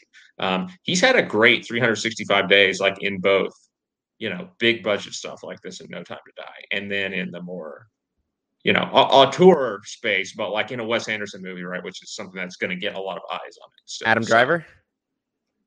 uh, yeah, I guess. Yeah, I mean, he's. I feel like he's been the answer to that question, like in the last Correct. three years in a He row. has been the answer to Um, that question. but- I'll, for a I'll say while. Mahershala Ali a few years ago, but Yeah, Well, he's talking I'm about talking la- about the last right year, this but- it's second, just the yeah, last like year, the- then sure. the- We're talking about like actual a last 365 days. I know that th- this is not the answer you're looking for, Scott, but like probably Tom Holland. I'm just going to pretend you didn't say that. Um, okay, Not in terms Wright, of quality, though. but the, but the guy is the only person who can make box office money at this point besides Batman. Yeah, well, I, that was definitely not what I was talking about. Yeah, I was yeah. talking about in terms of the quality of the movies that he's been in. Number one, and number two, like the quality of performance that he has given.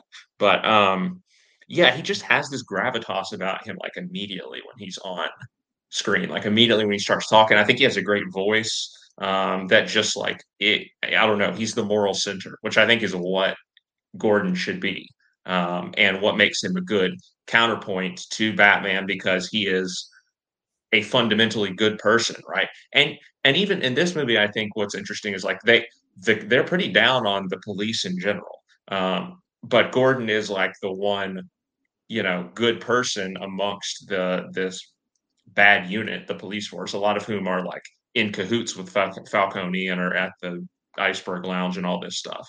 Um, but um, so so that tension of like you know that he's a good guy and that he wants what's best, but Batman is like this agent of I don't want to say agent of chaos, but um, you know he's like a he's this agent of vengeance, right? Who doesn't necessarily always play by the rules um, as much as Gordon might, you know, want to try and keep him in line. And that again, that's the, where like the tension in their relationship is, where because one is you know Gordon is so like bound by the the rules and you know whatnot since he's the good cop, uh, but Batman is like not. However, they're both ultimately it works because they're both working towards the same goal of like you know saving Gotham, seeing that justice is done. Um, they just have like different ideas about how to go about it. But yeah, I think he's he's fantastic. Again, him and Pattinson play off each other really well. Um, you know, he has some like dry humor about him.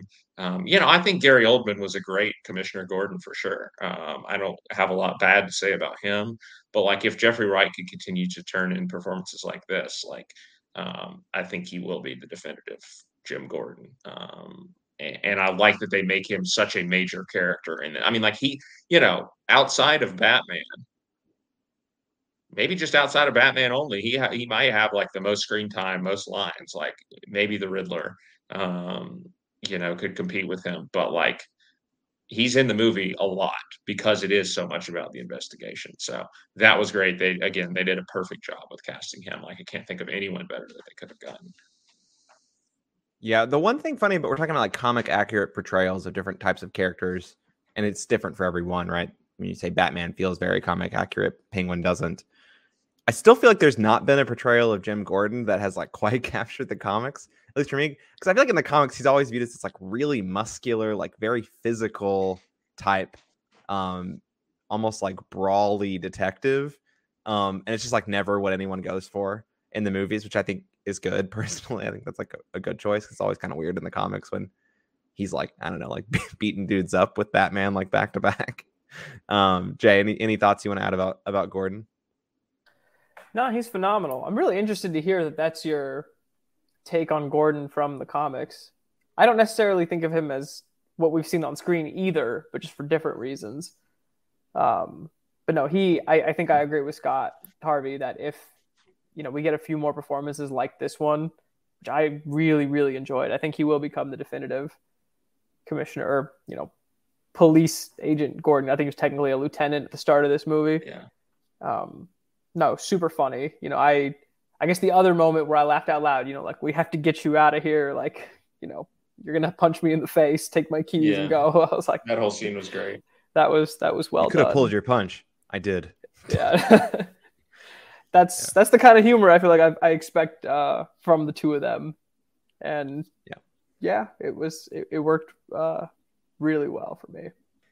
Yeah, big big fan as well. I don't know if I have too much more to say on the matter that Scott already hasn't, and I know we we are recording already at a pretty pretty long rate. Um, so I'll just say John Turturro, love him as he always love him as a gangster. Great.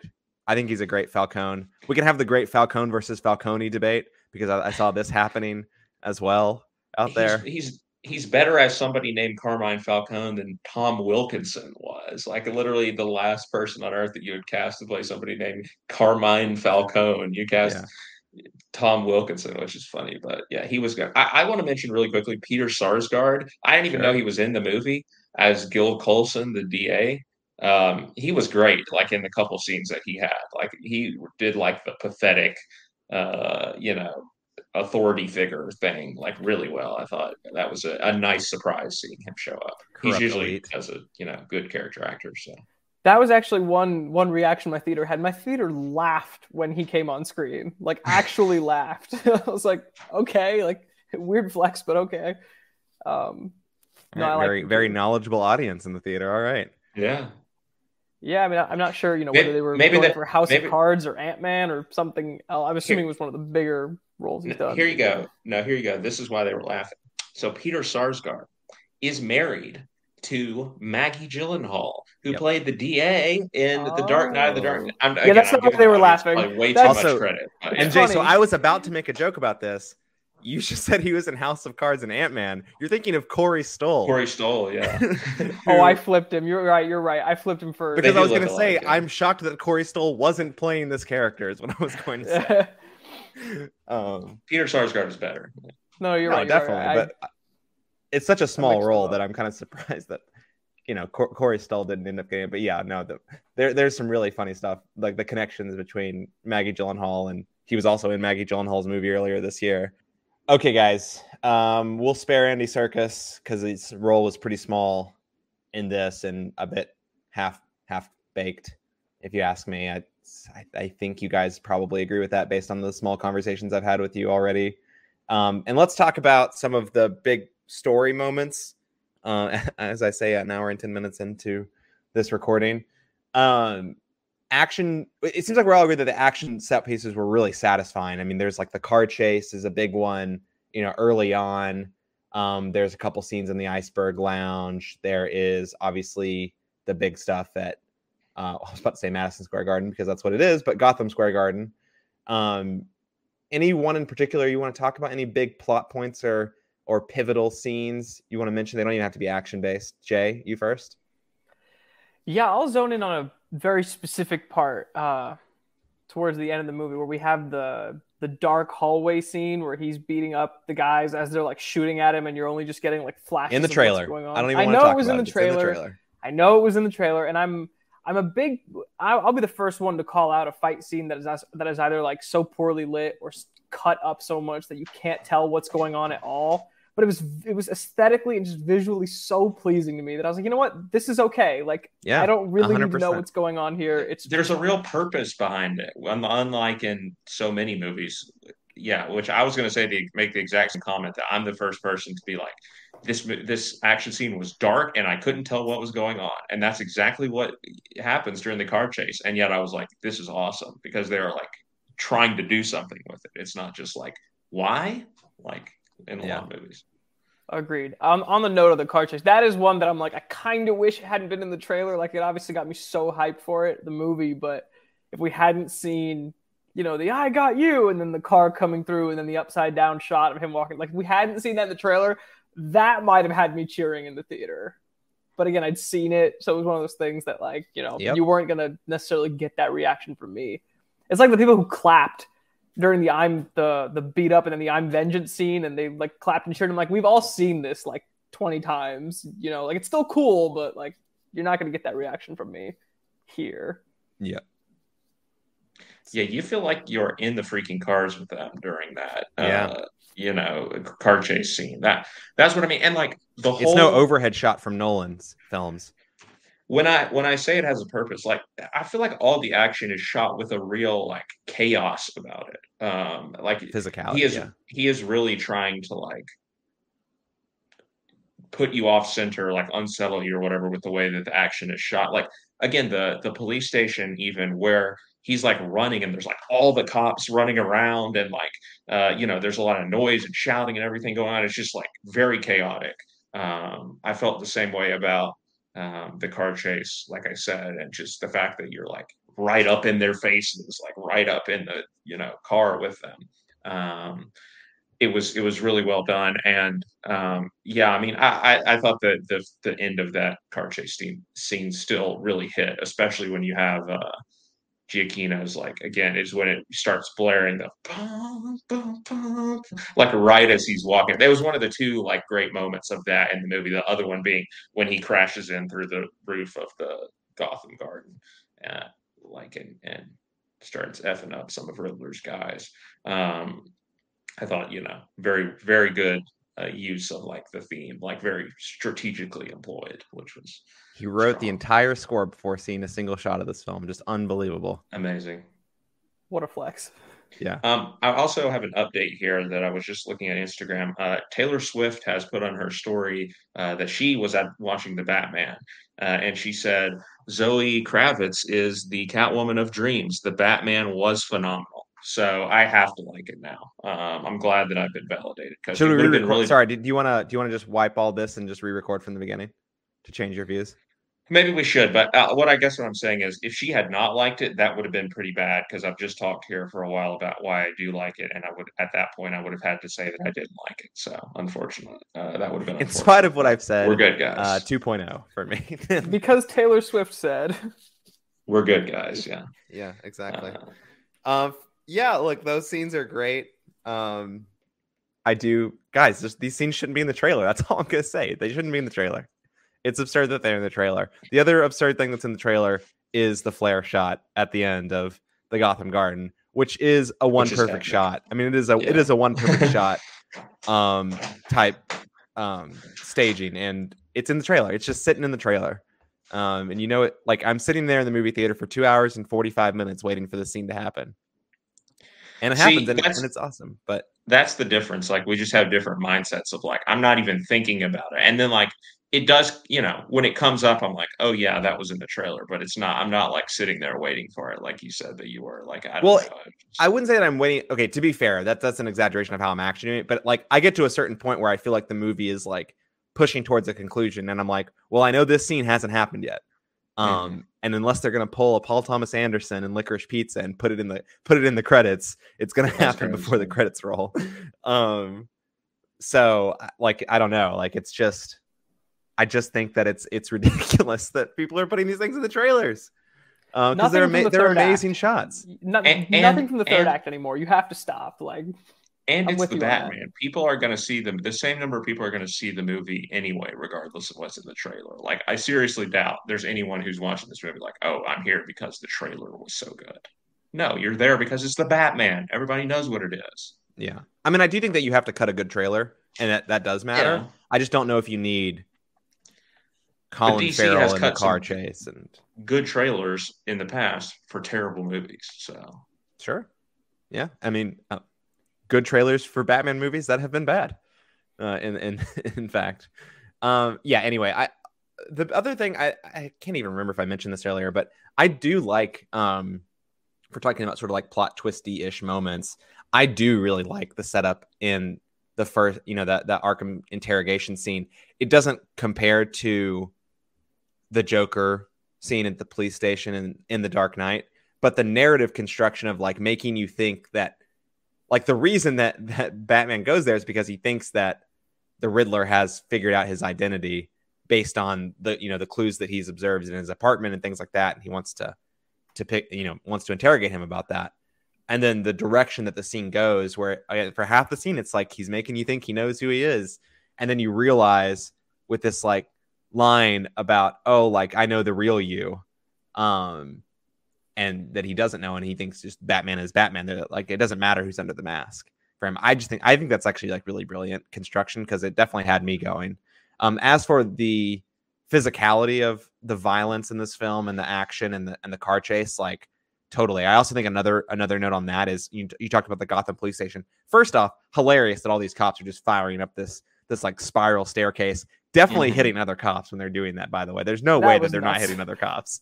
Just wild behavior in the police station. Um and then jumping the bat the wingsuit jump oh my god what a what a moment. Like that thing had me like pressed up against the back of my chair. Um how physical that that sort of like rendering of, of the of the wingsuit is. Thought it was great. Again, it, I don't know what it is, but like it, he, the, the movie is so well done that like you you look at that moment in a vacuum. Like if somebody just tweeted that out, like the shots of his face when like he's doing the, you'd be like, this looks stupid. Like this looks ridiculous. But like it just works when you're watching the movie. Like it really does. yeah someone's gonna someone's gonna tweet a, a clip of that out in a couple months and be like wow this shot's amazing everyone's gonna be like oh yeah Mhm. the batman is good yeah definitely just like west side story It's gonna have a West Side Story. Yeah, I don't yeah. think that it will need that. In No, the I know, West Side. Story um but yeah no I, I just think that there's again it, it really fits the mold of the film being this like really hard boiled physical thriller and goodness me robert pattinson takes some beatings in this movie i mean the i don't know what that bat suit is made of but it, it is some good bulletproof stuff right there Mhm. uh, the number of just shots, the shot, uh, especially the in the last scene, like the shotgun point blank range that he takes. Whoo boy, that is that was a hit. Um, yeah, just let let let our Pats rest a little bit. Let his body heal after all of that. Mhm. Anything else from you guys? Bring on the Oh, next I mean, we have to talk about that. The scene that I hate. Oh no. okay, do okay, okay. we? We're gonna we're I'm, we? we're gonna give two minutes to this scene. I'm going to preface this because I was reading an article this morning that talks about that scene explicitly and has Matt Reeves talking about that scene. So here's here's the deal. So there is a a, what is to me ostensibly a post credit scene uh, before the credits in the movie where Paul Dano's Riddler is back in Arkham, like he's in his cell and he's you know ranting and raving about his plan not working and how sad he how much of a sad boy he is about it. And then you have oh, poor Barry Keoghan uh, in the cell next to him playing uh, unidentified Arkham prisoner as the credit on the roll is or something like that. Um, who is the Joker, and you know, taught you know, going has some like tete-a-tete with him going back and forth about you know him being a clown essentially. One day, one day you're on top, the next day you're a clown. Um, and then them devolves into laughing and you know the iconic Joker cackle. Um, originally, there was another scene with the Joker in the movie much earlier on where Batman goes to Arkham Asylum when he's like first trying to come to terms with the Riddler and talks with the Joker, trying to like get inside the head. Like I think I think he references Mindhunter, kind of like get in get inside the head of a serial killer type scene. Um, talking to Joker, like I don't know, like some Hannibal Lecter stuff. Um, and that scene was ultimately cut from the film because Reeves felt like he thought that the rest was captured, like that vibe of like trying to get inside the head of him was captured in other parts of the film. And as a result of that, he was also going to cut this scene from the movie too. But in test screenings, in test screenings, the rating of the ending went up a lot when this Empty scene was brain included test audiences. Yeah. versus excluded. And so it was left in. And the point of this is saying that, like, and who knows, right? Like, it, a villain can be in your past and in your future. But the point of it, it seemed like, was that there is his current picture of future movies does not include the Joker, and that the Joker was his like first villain. It's already happened in the past, and he was going to go see him and use him as a as a reference point for the Riddler in this. And test audiences felt like this like looming threat of the Joker enhanced the ending with Catwoman because it gives more weight to the decision for Bruce to stay in Gotham versus going okay. upstate No, no, no. with Selina. Test audiences liked it because oh, it's the Joker. I love the Joker. They didn't. They didn't like think about anything more deeper than that. Let's be. I'm just telling you. here. I'm just telling you what the explanation was from Matt Reeves about including it in the movie. It is a terrible. Well, he dressed it up real nice. It is an awful scene. Um, I just don't. I don't really have anything else to say. I'm really sad that Barry Keoghan. I mean, like, I'm actually sure that Barry Keoghan would be a great Joker personally, but it ain't not like this, guys. Not like The this. time has come and gone for the Joker. We do not need the Joker anymore. We have moved on from the Joker. It should have been Kite Man in the cell next to him. I rest should have been, should have been Calendar Man. I think is what you meant to say. I mean, him too. Jay, any, anything you want to add? I'm so tired of giving this brain space. I wish he hadn't included the scene. If he had included the other one, it might have made more sense. But I'm just like angrier to find out that like, I like it makes me. It actually makes me like physically more angry to find out that like there was this other scene they cut it and then he was going to cut this, but then ultimately Yeah. didn't. Like please like, and I, it's just it's become such a talking point about the movie. And this is why at the very beginning I was like, I almost could not have been happier. I just I really abhor how much time people are spending talking about this one scene because I think if you take it out, like the movie like not only do you like shorten the bloated runtime a little bit, but you know it just becomes better. It can stay self-contained. You don't need to tease that the Joker exists in this universe. Like it's fine. You know, we don't. I'm with I'm with Scott Harvey. Like we don't need any more of it. And I do think again he could play a great Joker someday. I just I, just did not need this in Yeah. my movie. Yeah, not interested. I'm much more interested in, in villains. Frankly, we haven't either seen in a long time, like Mr. Freeze, which I know is one that he's talked about a lot about wanting to include in future movies, as well as the entire sort of Court of Owls, which you were already referencing, Jay, earlier on, and um, the look of of the Riddler's costume. Much more interested in seeing something like the Court of Owls um, done, which I think is would be, a, especially because it fits the themes of you know this this what your who who what his history is and you know, what who his family is, what's the legacy of Gotham. Um, I think those are just so much more interesting things. And to be teasing the Joker, it feels like pure unadult. Maybe it maybe it isn't. Like maybe the truth is that it is not this way, but it comes off as just pure un, unadulterated like fan mongering, like trying to get people yeah. to to cheer about the Joker. Guys, we just just needs to stop. I'm sorry, Barry. Maybe one day, but this ain't it. All right, guys, wrap up. Favorite scene or moment? Yeah, it's tough, but I, I think I'll ultimately land on the aftermath of the Gotham Square Garden fight, or just, you know, final set piece where, again, the flare shot up until when he kind of sets that person into the hospital stretcher and is talking about, you know, vengeance isn't quite going to be it. And, you know, he like, you know, again, like that, just that it's, it's so funny, I feel like, to talk about, like, yes, like he passed this woman on the arm I keep saying woman. I'm not entirely sure, but like this person on the arm, um, you know, being like it's going to be okay in a way that again, I feel like you capture that that humanity of Batman in that moment better than like any film before it has. And so, you know, in the aftermath of all this, like Gotham needs something more. You know, it just it really, really worked for me. Yeah, I, guess uh, my favorite moment that we haven't talked about, because my favorite moment is probably the, the the shot from the trailer with him walking up and Giacchino's music and everything after the car chase. Um, because it's preceded also by a great penguin moment of like him thinking that he has gotten away and you know that he's killed Batman basically, and that you know he emerges from out of the flames. But anyway, um, thumb drive was great. That was my favorite moment that we haven't talked about. A great little bit of like pitch black humor there. Well, the, there's so on that point. There's just so much about that, right? There's drive because it's in the car. Thumb drive drives into the mayor's funeral with the with the bomb. There's just so much driving um, around that clue, which is really excellently done. And my other thing is at one point Bruce does go through some like file folders of documents. And you guys Yes. know how much I love movies where people go through boxes of documents. So this Scott, right I'm sure there was a moment where you were salivating because he's pushing tables out of the way to set up this area where you can go through everything. He opens Yep. some file drawers. He even takes Yep. one of them out. I mean, were you okay? it was kind of amazing to see it in a in a big budget superhero movie. But Do you uh, wish Mark time- Ruffalo had been the Batman in this movie? times are changing. Yeah, I mean that I guess that would have been the only thing better is if he had been Alfred. What if Mark Ruffalo had been James Gordon? I don't think he look, I, you're not going to get me to say anything bad about Mark Ruffalo, but I don't think he would have done it as good as as uh, Jeffrey Wright. I don't. I can't see Mark Ruffalo being Alfred either. I'm sorry. I don't know if I can see that. I could see him doing most anything, but yeah, I think. Uh, okay, how about I think- Joker?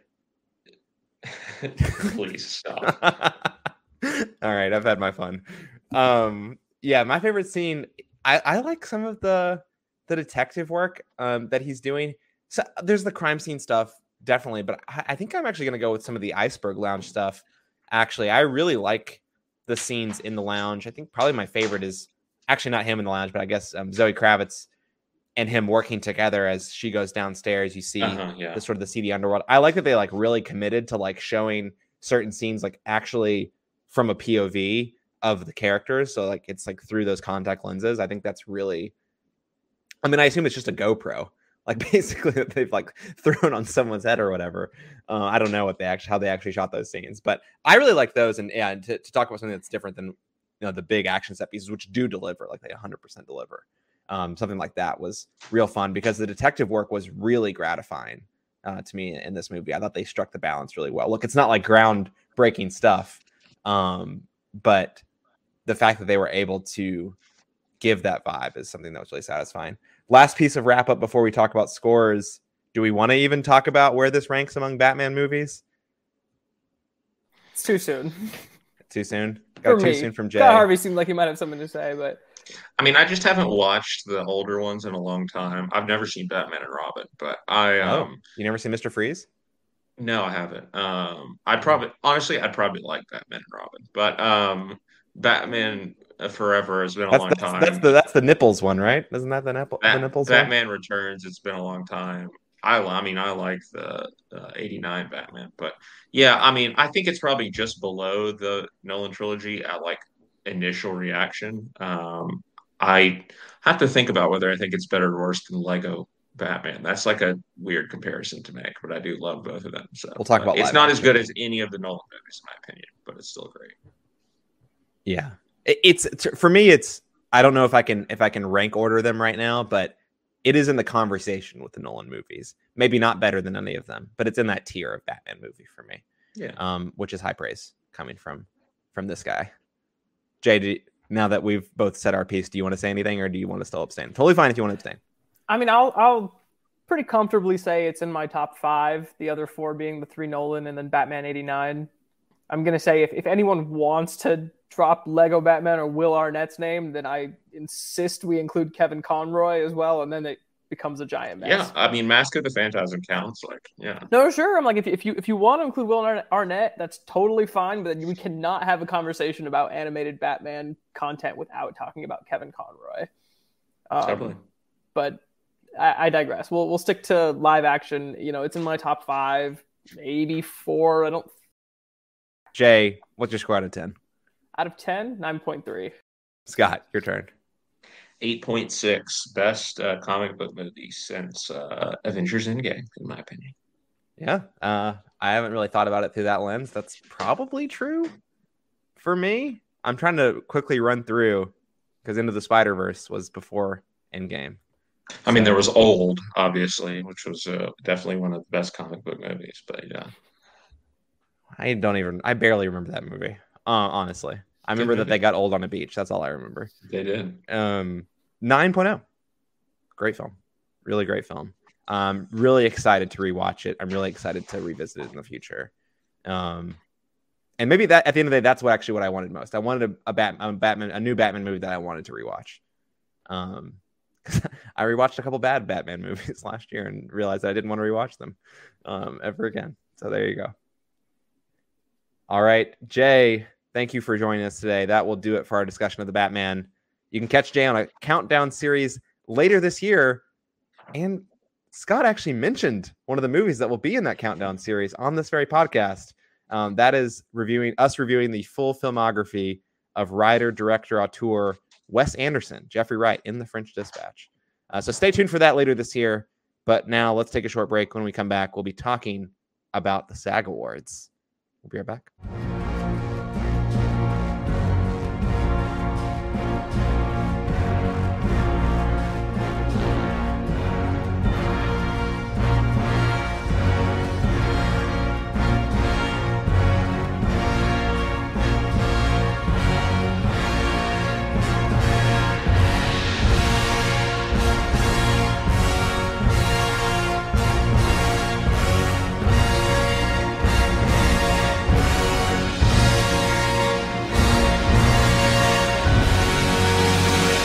Welcome back for part two of today's episode of Some Like It Scott. As mentioned for, before the break, we have some award stuff to talk about.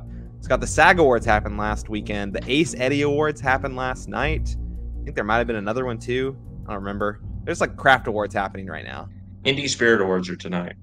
Indie Spirit Awards are tonight. So, talk to us about the updates for the Oscar race. Who won the awards? Yeah, well, the Ace Eddie Awards, I'll briefly just say um, King Richard won for dramatic, uh, Yeah, which Tick, Tick, is Boom. crazy. Um, and Tick Tick Boom, yeah, which is nominated for, I guess maybe King Richard is nominated for the Oscar as well. Um, It is. Yep. But uh, yeah, I, I don't really think that that has any impact on. Your favorite Summer of Soul won the documentary award. Yes, um, as it should have. I can't imagine there's anything else that would have rivaled it, but yeah, I don't know. Um, I mean, Flee, SAG presumably. Awards.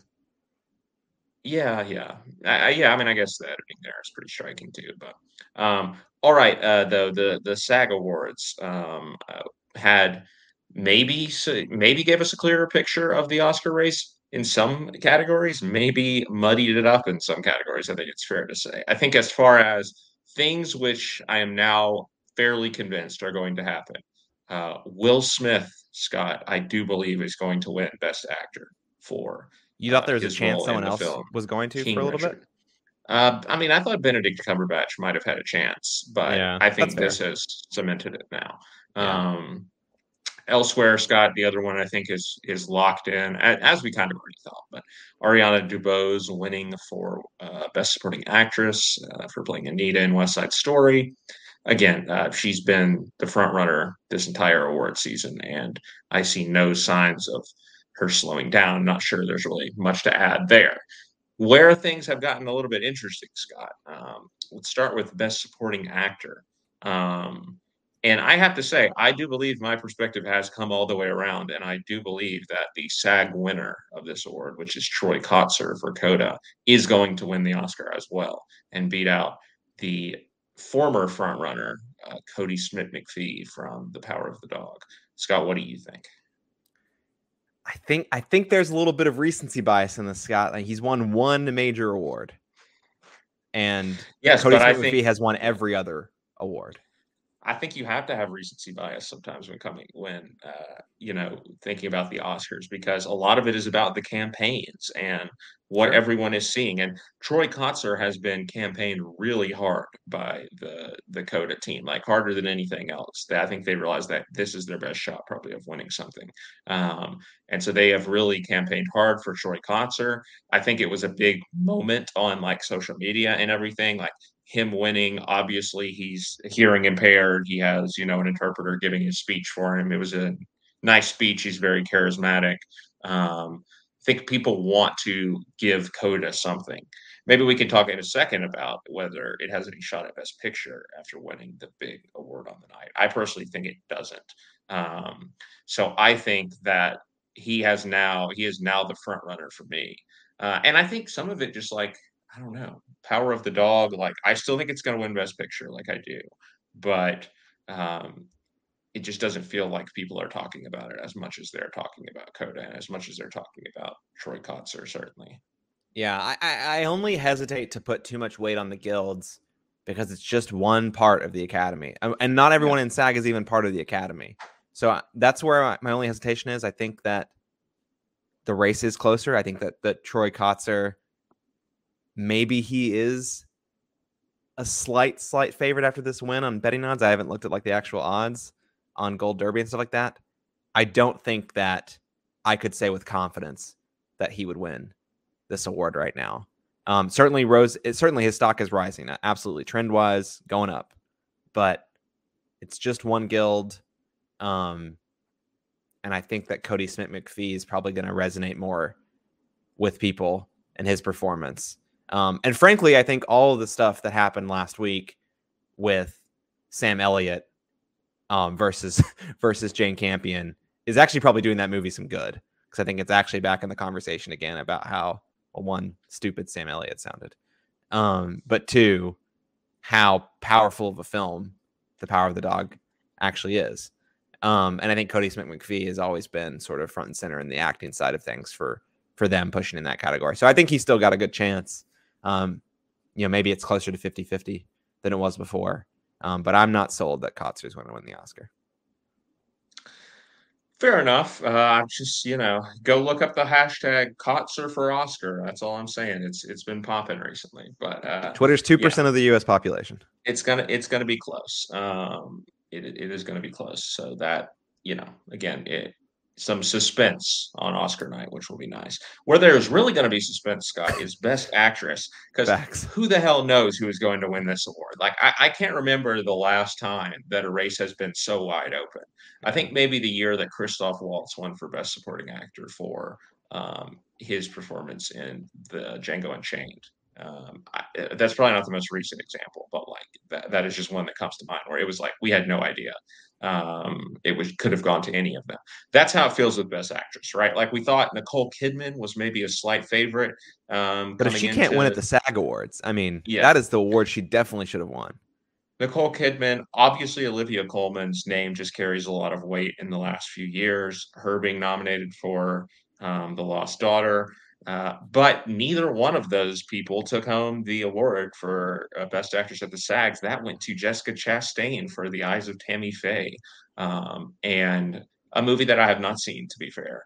Um, what certainly looks like a sort of standard hair and makeup job biopic performance. But again, I don't want to say too much without having seen the movie.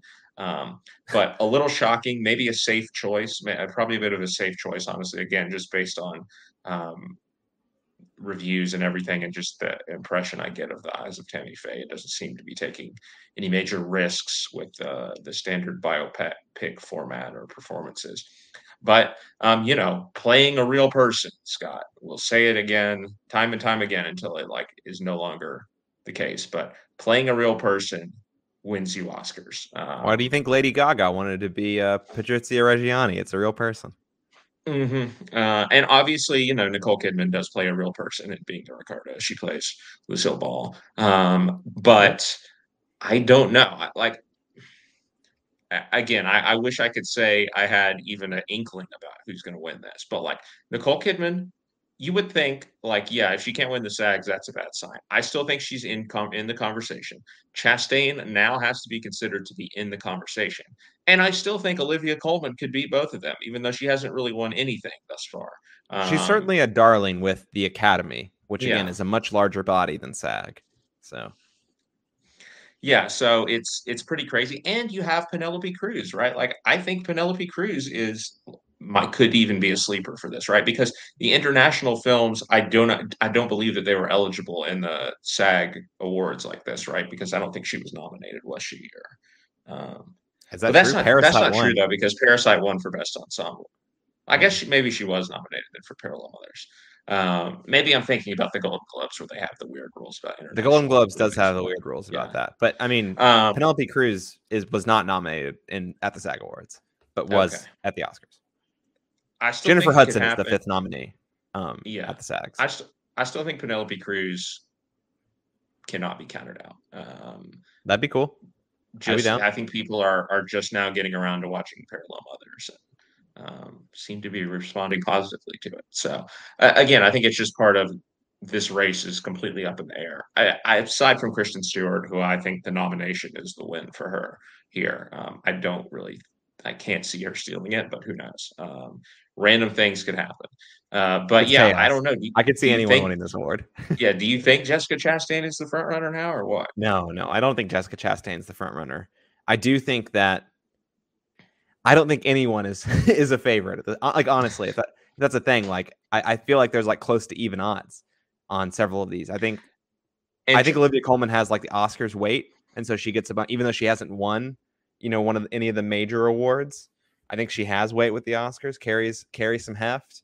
I mean, Nicole Kidman, I think she's the biggest loser in this because I again, like if you can't win the SAG awards for playing an actress, mm-hmm. like I don't know if you're going to win the Oscar. Like I just I know for a while people thought that she was the favorite, but I think that, that that's a huge blow for her not to win the SAG. Honestly, I think she actually probably her stock has probably fallen the most from this. Um, you know, Jessica Chastain maybe maybe taking the place of of um, Nicole Kidman in terms of stock up, stock down type type moves here. Kristen Stewart, you say doesn't have a chance. I don't know, man. I think Kristen Stewart might have a chance. I think she's got. I think she's got as good a chance as um, Penelope Cruz does, and if you think Penelope Cruz is in the running, I think that Kristen Stewart is. Yeah, I mean, maybe again, it's just completely up in the air. I would love to see Kristen Stewart win it, but I, again, I and I don't know how much of this plays a factor. But like Nicole Kidman, Olivia Colman, and Penelope Cruz are all previous Oscar winners, right? Jessica Chastain has been nominated several times, but has never won. Um, I don't know that, if if Oscar voters think about that anymore. Well, yeah, that's what I was going to say. Is like it seems like in recent years that has mattered less. Like Glenn Close, obviously losing to Olivia Colman in her first nomination.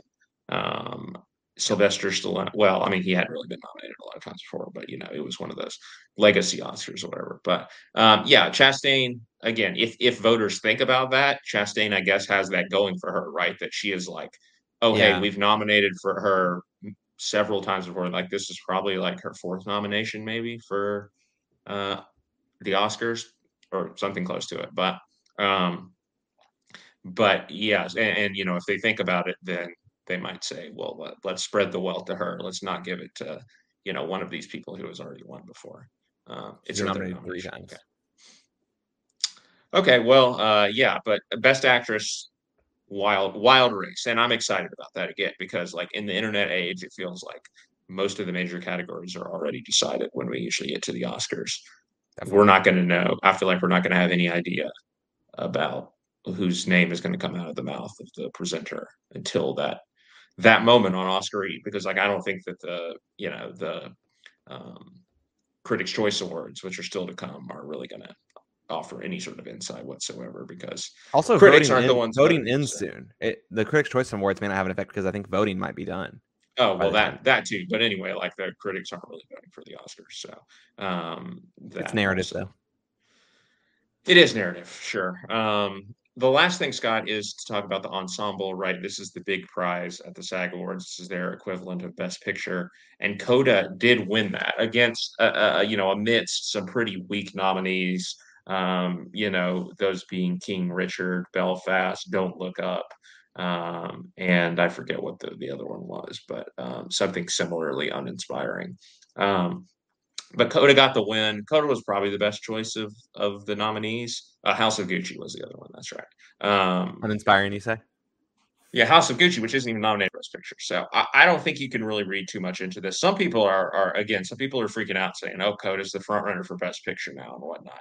If you listen to the big picture, Joanna Robinson was trying to make some points as to why she thinks Coda is going to win now. I think there are pretty bad points, if you ask me. But um, other people have wisely pointed out that um, look at the movies that have won best ensemble over like the last decade. Parasite. It includes some movies that weren't even close to best picture, though. Yeah, of course, Parasite was know, in there, but uh, like Hidden Figures won for best ensemble. Um, there are quite a few others. Again, I think more often than not in the last decade, yeah. the movie that has won for best ensemble did not win for uh, best. Like, I mean, obviously, Nomadland didn't win best ensemble um, last year. Not really an ensemble movie. Yeah, yeah, it's not really an ensemble movie. I mean, I, I, guess it kind of is if you think consider the you know all the nomads and everything, but it's not what I would have expected to even get nominated. Um, so and and the power of the dog, right? Which again, I, on the other hand, like I think the power of the dog very easily could have been in best ensemble, like unlike Nomadland, right? Like I, it has a legitimate, you know, six, seven major actors. I think major players. It's as it. much of an ensemble as Coda is. Yeah, absolutely. Um, and it wasn't nominated for this award. Um, so, yeah, I, again, I don't. I, I think that the power of the dog is still the front runner, and I don't think that this really says much except you know it gave us a nice feel good moment, right? Um, sure. And Coda, yeah, maybe Coda is is taking over this third spot, best picture spot that we've kind of been speculating a lot about. Like, is there a, a third horse in the race after Belfast or after and after Power of the Dog. Maybe does this take it above Belfast? I don't I know. I say I think Belfast um, stocked down. I think it's safe to say. Yeah, yeah, that's that's entirely possible. I mean, it didn't win any of the the awards. Uh, I guess. Caitríona Belfast going to get blanked on Oscar night? And um, Ciarán Hinds were both nominated at the SAGs, but um, but yeah, I I don't know. It's it's possible. I still think they're going to do something stupid like give Kenneth Branagh Best Director. Um, they're not. Gonna, no, no. I'll buy you. I, will I'll pay for pizza on on Oscar night if if that. Well, I happens. yeah, I mean, look, I st- again, I still think Jane Campion is going to win, but like if there's going to be a second choice, I could see him being. We're not even watching who gets Good. Best Picture, Scott. If if if Kenneth Branagh wins Best Director, Yeah, we're turning pretty it off. know at that point. But um, we're turning it off. Yeah, um, but anyway, uh, I I don't know, but anyway, I still think I still think uh, Power of the Dog is the front runner. Belfast and Coda maybe the next next two up in in whatever order you want them. But I don't really think that this says a whole lot as far as Coda challenging the Power of the Dog in that top spot. If Kenneth Um, Branagh wins Best Director, do you think Coda wins the Best Picture? Um, maybe that's a that's a more interesting question. Um, obviously Sian Heder is nominated for direct. I think it will. I think we'll have to see what happens in screenplay, right? Because aren't they both in the same? Aren't they both an original screenplay? So I think that would probably be a good. Yeah, I, I think that's correct. I think it's the the two of them, and then King Richard, Licorice Pizza, and Worst Person in the World. I think those are the nominees in original screenplay. But um, yeah, uh, so we'll see. Um, I, I don't know that if if that's the scenario we're playing out, the screenplay might determine who wins it. Uh, no, Scott, you forgot. Uh, Don't Look Up as in Best Original Screenplay. So what what did I mess up on then? Coda is not in Best Original Screenplay. It's an adapted. I think that is an adapted screenplay, actually. Yeah, it's me- definitely nominated for screenplay. So then, yeah, I mean, maybe it won't. Like, maybe that won't be the decider then if they're in different categories. But, um, but yeah, uh, that's that's all there is to say, I guess, about the the SAG Awards. Scott, uh, anything that you want to add? No, I, I think the yeah the big conversation is around those the you know lead actress and supporting actor category. Um, I'm excited that two of them feel undecided at this point. Yeah, Coda is in Best Adapted Screenplay with Drive My Car, The Lost Daughter, Power of the Dog, and Dune. Yeah, um, which it's I don't know. It's probably I, I want to say it. It's going to have an uphill battle there, uh, probably against um, Power of the Dog and Lost Daughter. Also, I think has some push in Yeah. screenplay, but um, we'll know soon enough, Scott. We're just Can Dune win Best. Picture, Uh, Scott? Can Dune win Best Picture? No, I don't. I, I don't think so. I think Dune stock is fading, like I do. Um, I, I don't think it's being discussed as much as at, at a certain point. Like again, again, there was a brief moment where we thought maybe it had the third slot or whatever. Um, Yeah. but I think it's going to be hard. The lack of director nomination is not a great sign for it. Um, but it will definitely win some below the line awards as it as it deserves for sure. Um, yeah, it might win all the it- below the line awards. it will go home with some some Oscars. Um, It wouldn't surprise me if Dune ends up with the most Oscars yeah. this year. I don't know. I kind of I, I I I do hope West Side Story wins for cinematography, but like I wouldn't be surprised if it's Dune. But all right, Scott, uh, that should do it. I think for this episode. Yeah, absolutely. Now that is definitely it for episode 182. It was a long one, but good discussions all around, both parts, I think. Any parting thoughts to leave us with today? Um, go Furman, I guess. We'll see what Wait, happens. so they have two games today. When when is the when is the final no. game? The final is tomorrow. Would you come? Are you going to go back tomorrow? We will see. Oh, he's Uh, thinking about it. He's I've- getting greedy. I've, definitely been thinking and dreading about it because it would involve me obviously driving back tonight, going to work tomorrow morning, leaving it all again bit- tomorrow. le- leaving work a little bit early, driving two and a half hours back, and going to the game, which they could very well lose because they'll probably be playing Chattanooga, who's the top seed. So But if you don't go and they win, if I don't go and they win, then I'll hate myself forever. Yeah. yeah, Yeah. it's a tough. I don't envy that decision. Uh, you should just go. I mean, I think I probably will too. Like. I, I, I don't know when else I'll I'll be able to go in my Yeah. life. Like who knows? Like this is the time. If there was ever a time, I feel like this would be it. But they got to win tonight first, which is no That's true. guarantee. So uh, maybe there won't even be a decision for you to make. exactly. All right, where can people find you on Twitter, Letterboxd, etc.? You can find me at Scarvy Dent on all of the above and serialized. I've reviewed Wow. a couple TV shows. So Batman themed. I, I I always forget that your Twitter handle is Batman themed, and then there it is. yeah. Uh, Mhm. so appropriate for today's podcast. You can find me at, at shelton2013 on Twitter, Letterboxd, and serialized as well. I think I, I think I reviewed a couple TV shows recently. I don't remember. I reviewed Euphoria. Euphoria, that yeah. happened. Yeah. Oh, Mhm. Euphoria. What a good time.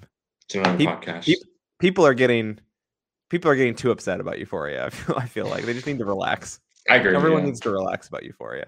All right. You can also check out our podcast at Patreon at www.patreon.com slash media plug pods. You can support us over there. We would really appreciate that. And if not, you can still find us on Apple Podcasts, Spotify, etc., where I have finally figured out how to remove those really annoying numbers at the beginning of the podcast. That will never happen again now. Praise the Lord. Um, so check us out over there if you're not on Patreon. Um, yeah, thank you for taking time out of your day to listen to us chat about the Batman. And we'll be back next week with a review of Pixar's next outing. That's Turning Red. Uh, that's the Red Panda movie, which you know will probably be cute. I don't know. I felt like I, I was very iffy on Luca, and I was going into it and ended up really enjoying that. And I feel the same about Turning Red. I'm a little iffy going into it, but uh, Pixar doesn't normally disappoint, so we'll see how that goes. Yeah. We hope you'll join us then. But until then, for Jay Habib and Scott Harvey, I'm Scott Shelton. We'll see you next time. See you down the road.